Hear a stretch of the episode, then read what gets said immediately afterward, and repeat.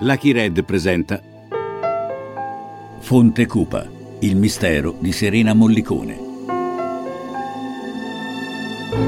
Un podcast Lucky Red.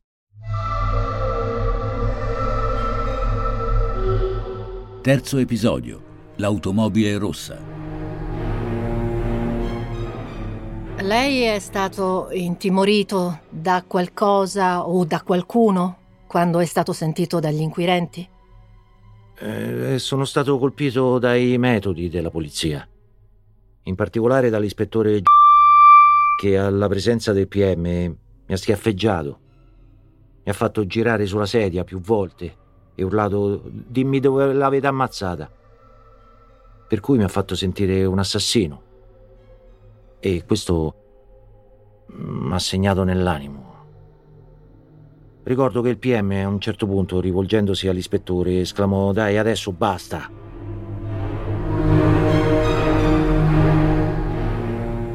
Sono i metodi sbrigativi usati nel corso dell'inchiesta per scoprire il responsabile della morte di Serena Mollicone. Metodi che, come vedremo, non solo non sono corretti, ma non aiutano neanche a raggiungere la verità. Io sono Massimiliano Greener e questo è Fonte Cupa, il mistero di Serena Mollicone.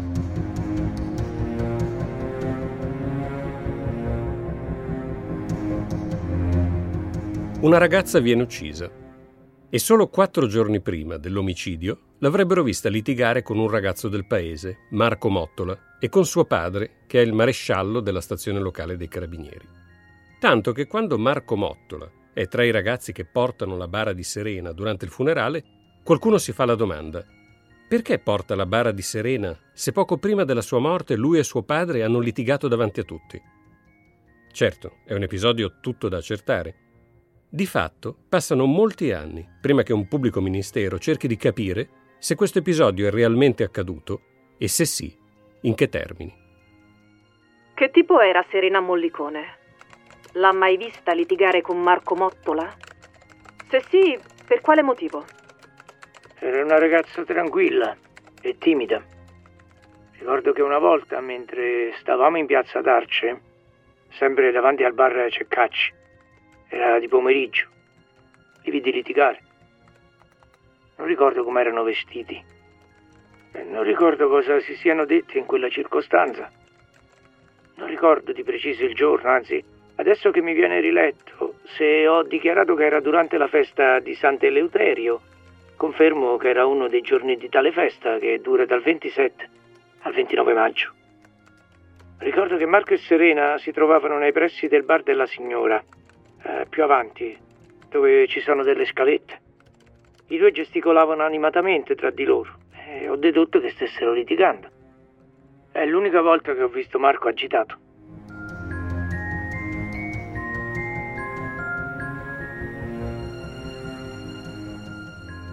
Il teste non conosce le ragioni di questo litigio, però questa non è l'unica testimonianza su questo litigio. Già nel 2002, 16 anni prima, quando l'inchiesta era ai suoi primi passi, un'amica intima di Serena aveva già parlato con gli inquirenti. Ricordo che il giorno 28 maggio 2001, durante la festa di Sant'Eleuterio, vedendo passare Marco Mottola e il suo gruppo di amici, Serena mi disse: Questi non si regolano più. Questi faranno una brutta fine. Approfittano della loro amicizia col figlio del maresciallo per fare quello che vogliono. Queste affermazioni mi trovavano d'accordo, in quanto spesso il tema delle nostre discussioni era, era proprio questo, cioè che tutte queste persone facevano uso di sostanze stupefacenti.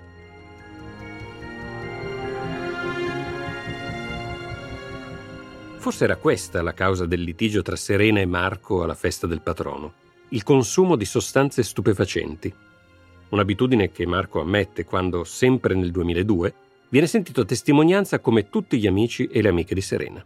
Questa è la ricostruzione della sua testimonianza. Assume o ha mai assunto sostanza stupefacente? No. È sicuro? Ho provato qualche volta hashish. Ad Arce ho acquistato droga da Fabio Tornero, Giuseppe Basso, Francesco Guacci e Domenico Fragoli.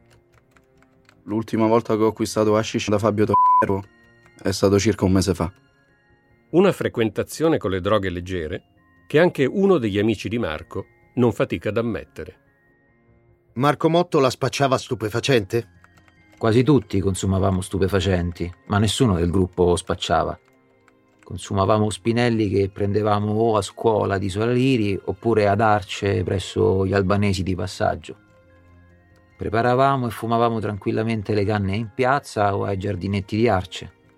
I carabinieri passavano ma non si fermavano a controllare. Marco, quando lo fermavano in motorino senza casco, dichiarava di essere il figlio del comandante e lo lasciavano andare, sia i carabinieri di Arce che quelli di fuori. Comunque fumavamo spinelli a casa sua, specie nei weekend quando i genitori di Marco erano fuori, credo a Teano. È stato anche acclarato in aula che Marco non risultava a nessuno, né alle forze dell'ordine né ai amici, essere uno spacciatore. Era anche lui all'epoca consumatore di droghe leggere e come capitava tra ragazzi se le passavano tra di loro, se le scambiavano, oggi le comprava uno, domani le comprava l'altro e si fumava insieme.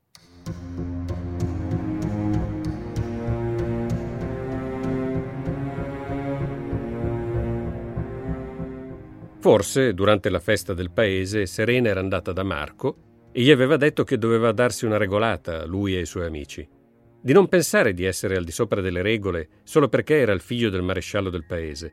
Di smetterla di fare l'arrogante. E qui sarebbe scoppiato il litigio. Non è però quello che è emerso durante il secondo processo per la morte di Serena, come spiega l'avvocato della famiglia Mottola, Francesco Germani. Tutti i testimoni hanno raccontato di un fugace incontro tra il gruppo diciamo, di Serena Mollicone e il gruppo di Marco Mortola con uno scambio di saluti, qualche parola e, e come è normale che succeda eh, tra ragazzi. Nessuno ha mai parlato di un litigio feroce tra Serena e Marco nei giorni antecedenti eh, purtroppo alla morte di Serena. E ancora non basta. Secondo il criminologo Carmelo Lavorino, che dopo essere stato consulente di Carmine Belli lo è stato anche della famiglia Mottola, è del tutto inverosimile che durante quell'incontro Serena abbia accusato Marco di fare uso di droga.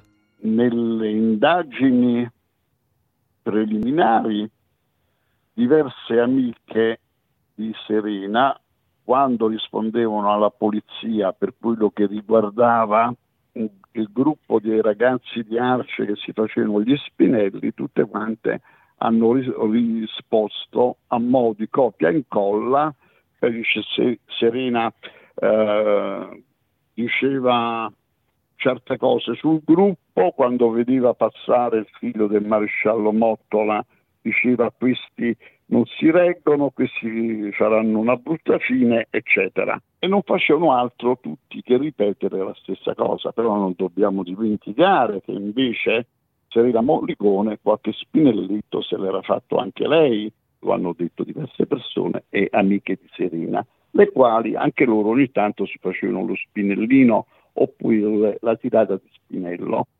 Una cosa però è certa.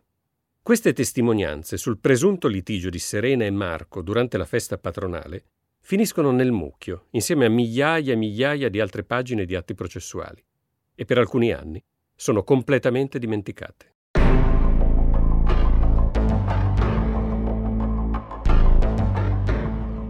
E così le indagini proseguono, ma senza risultati. Il fidanzato di Serena, Michele Fioretti, è il primo che esce dal radar degli inquirenti. Il venerdì mattina che Serena è scomparsa, Michele aveva un mal di denti terribile e c'è la prova che il mattino non è uscito di casa.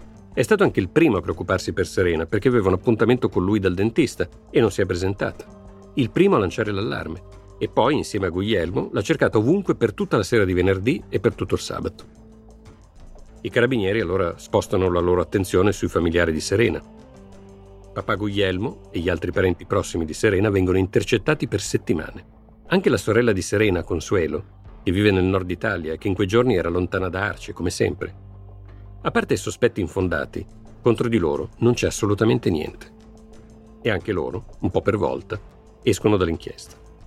Sul piatto rimane quindi soltanto un'ipotesi, quella dello sconosciuto, di un maniaco a piede libero, un maniaco che potrebbe aver già ucciso nel passato, con modalità molto simili. Nel novembre del 98 uh, viene trovato morto un ragazzino di 11 anni, Mauro Iavarone, un bambino di 11 anni che girava, gironzolava nella piazza di Via di Monte San Germano in bicicletta, improvvisamente sparisce nel nulla. Viene ritrovato morto in un bosco, quindi come Serena Mollicone, quattro giorni dopo in circostanze non dico simili, ma certamente mh, eh, drammatiche perché anche in quel caso sul corpo del ragazzino vengono trovati dei segni di, di, di, di aggressione, comunque di, uh, di violenza. E, e, lì per lì si è pensato che probabilmente fra i due omicidi potesse esserci un filo conduttore da parte di qualcuno che a piede libero, con, dopo l'omicidio di Mauro, aveva commesso anche un altro omicidio. In effetti, non ci vorrà molto tempo per accertare che i due casi non hanno niente in comune. Per la morte del piccolo Iavarone verranno condannati alcuni adolescenti della zona, coinvolti in una storia di violenza e di squallore. Ma l'ipotesi del maniaco non viene abbandonata. Io ho pensato per tanto tempo è che magari fosse stata vittima di qualche eh, matto incontrato per strada, magari non lo so, spostandosi eh, da un posto all'altro con l'autostop avesse avuto la sfortuna di incontrare so, qualcuno che le avesse fatto del male.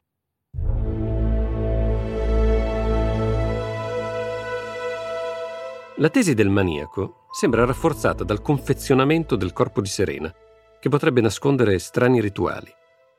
E se si trattasse di un delitto satanico? E se il maniaco fosse una maniaca? O più di una? E se si trattasse di una pericolosa setta?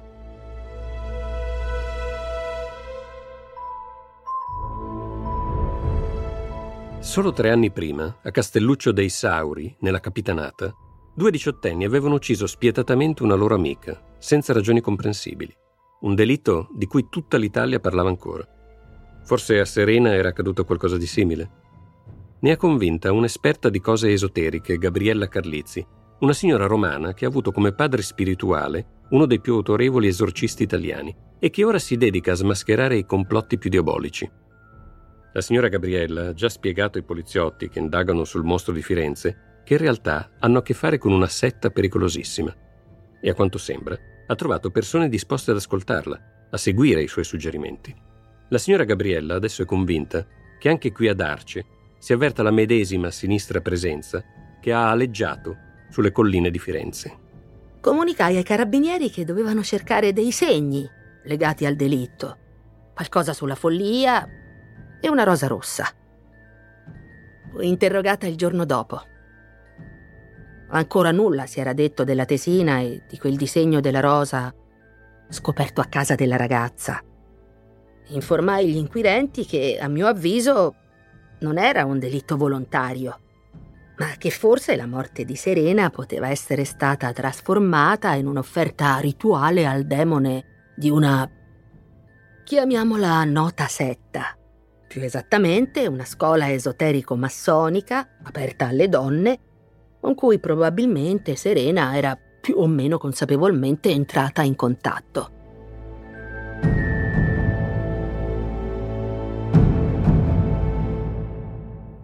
Di certo, il procuratore della Repubblica di Cassino decide di ascoltare personalmente la signora Carlizzi, e non una sola volta.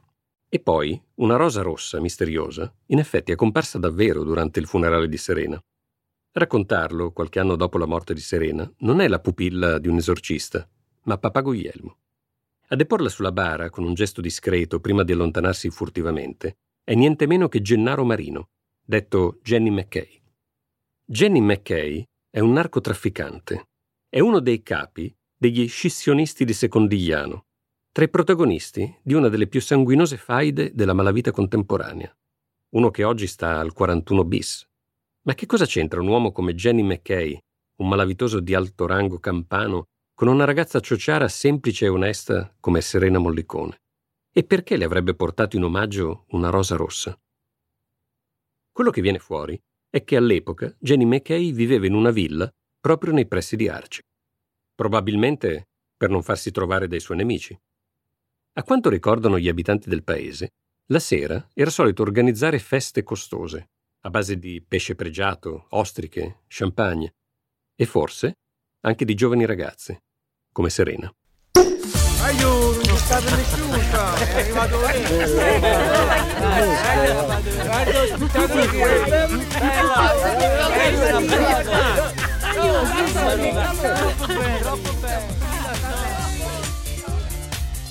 Dopo aver visto Jenny al funerale, Papà Guglielmo non esclude che Serena sia capitata in uno di questi festini.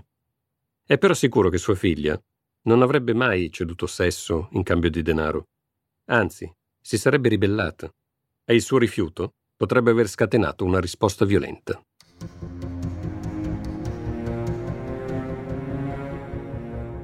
Alla fine però, anche questa pista viene abbandonata.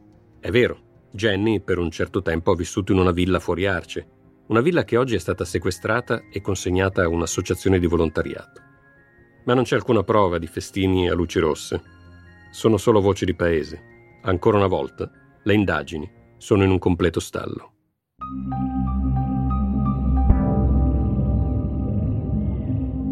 E così si torna all'idea che Serena conoscesse bene l'aggressore. Dal momento che sono arrivato io era tutto proiettato in avanti a cercare di ricostruire le ultime ore, gli ultimi giorni, eh, quali conoscenze, eh, insomma, chi poteva essere eh, il, il, il, fantomatico Pasimante, perché di questo molto si parlava, proprio molto. Ehm, credo moltissimo sulla base delle, dei racconti eh, delle compagne di scuola. Nell'immediatezza eh, questa era la voce che girava molto, cioè che ci fosse qualcuno che la corteggiava o che ci fosse proprio una, uh, un flirt clandestino e, e su questo, su questo si, insomma, diciamo dire, le voci proprio vorticavano. E a un certo punto queste voci prendono corpo. Noi continuavamo con questo nostro diciamo, sostare davanti alla caserma di Arce, alla fine nell'entrata e uscita c'era sempre qualcuno che ci dava di, di, straforo qualche informazione. Ecco, ci viene detto che la ragazza è stata avvistata al bar delle Chioppetelle nel pomeriggio di venerdì 1 giugno e eh, di essere stata vista eh, allontanarsi a bordo di un'auto rossa.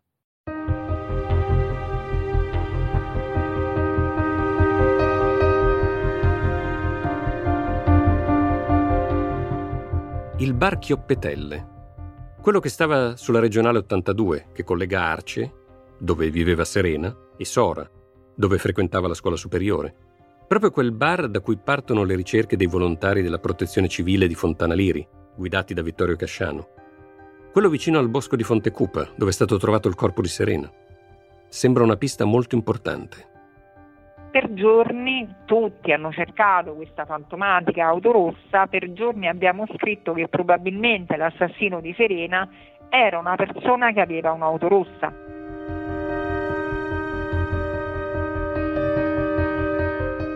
La notizia viene riportata dall'inviato di Repubblica, Daniele Mastrogiacomo. Una giovane donna che fa la barista al bar Chioppetelle, Simonetta Bianchi, il mattino ha visto una ragazza che potrebbe essere Serena e l'ha collegata ad un'auto rossa ferma sul piazzale davanti al bar. La ragazza in questione vestiva con un pantalone di colore scuro tipo fusò, alla pescatora, eh, che le copriva sino al ginocchio, e una magliettina di colore amaranto.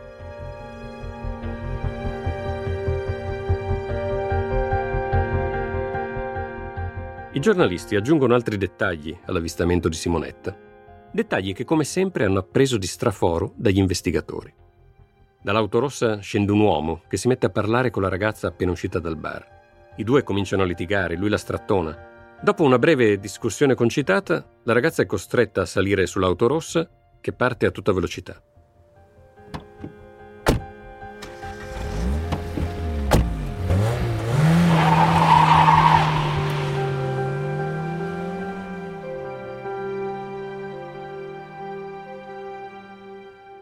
Nessuno ha preso il numero di targa dell'auto, ma la barista Simonetta è sicura di quello che ha visto. I carabinieri sono sicuri che la ragazza sia serena. E così si mettono alla ricerca dell'auto rossa.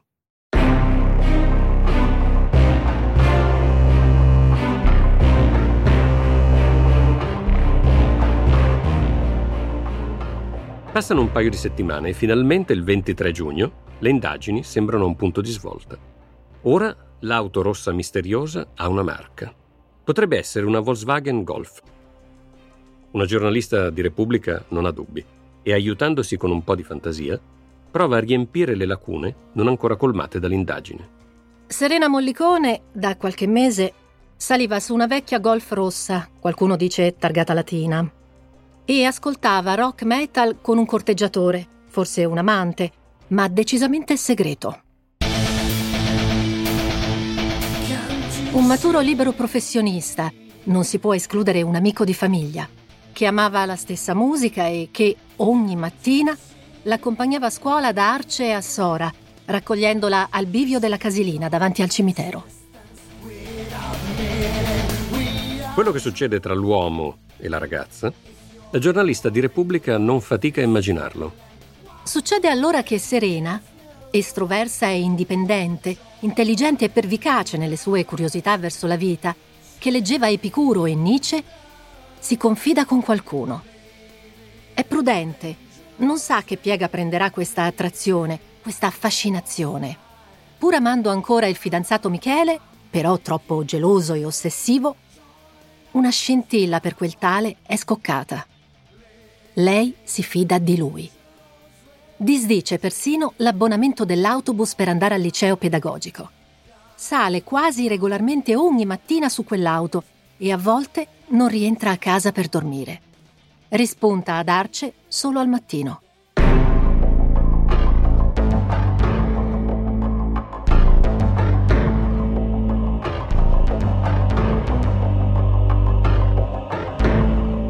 A furia di cercare la misteriosa auto rossa di cui tutti parlano da settimane, gli investigatori finalmente ne trovano una che potrebbe essere quella giusta. Non è una Volkswagen Golf, ma a questo punto poco importa. Quello che importa è che potrebbe essere proprio l'auto rossa su cui Serena è salita. È una vecchia Fiat 500 che appartiene a un giovane di un paese vicino, un certo Armandino. Armandino dice di essere un artista, uno scultore di fama, conosciuto in tutto il Lazio. In paese però non lo vedono esattamente così. Pensano che sia un tipo strano Armandino, un po' artistoide, sì, ma anche molto stralunato e strambo. A maggior ragione adesso che tutti i giornali diffondono la notizia che sarebbe lui, l'uomo con la macchina rossa che avrebbe rapito e ucciso Serena Mollicone. Secondo il padre, Armandino non farebbe male una mosca, però, ammette, è anche un tipo ingenuo che spesso si lascia trascinare dagli altri, dalle compagnie sbagliate, e se ne va in giro con la sua vecchia 500 rossa. Armandino si difende. Qualche errore nella vita l'avrò pur fatto, ma non vado in giro ad ammazzare la gente, dice ai giornalisti. Non sa come sono arrivati a lui, ma ha capito che è a causa della sua vecchia auto rossa. Però sembra difficile che un delitto come quello lo abbia commesso da solo, un tipo come Armando. Deve per forza avere un complice, e così finisce nei guai anche un suo amico. Uno che lo hanno visto spesso scorrazzare in giro per il paese sulla 500 insieme all'amico artista. Ecco, c'è stato un episodio eh, che io ricordo con grande amarezza inerente a questa auto rossa perché proprio negli ambienti della tossicodipendenza di Arce c'erano due poveri disgraziati che erano di un paese vicino ad Arce, Monte San Giovanni Campano e uno di questi ragazzi aveva una 500 rossa vennero prelevati dalle loro abitazioni, portati in procura e torchiati per 15 ore e poi rilasciati perché avevano fortunatamente un alibi di ferro. Ma uno di quei due ragazzi per uh, tanti anni ha patito un po' l'onta di essere entrato nell'occhio dei, degli investigatori e di avere in qualche modo relazione con la morte di Serena. Già, perché la verità è che non c'entra proprio niente Armandino con la morte di Serena Mollicone e ancor meno c'entra il suo amico. I due hanno un alibi di ferro e così, anche se tardivamente sporcati dal sospetto, escono anche loro dalle indagini.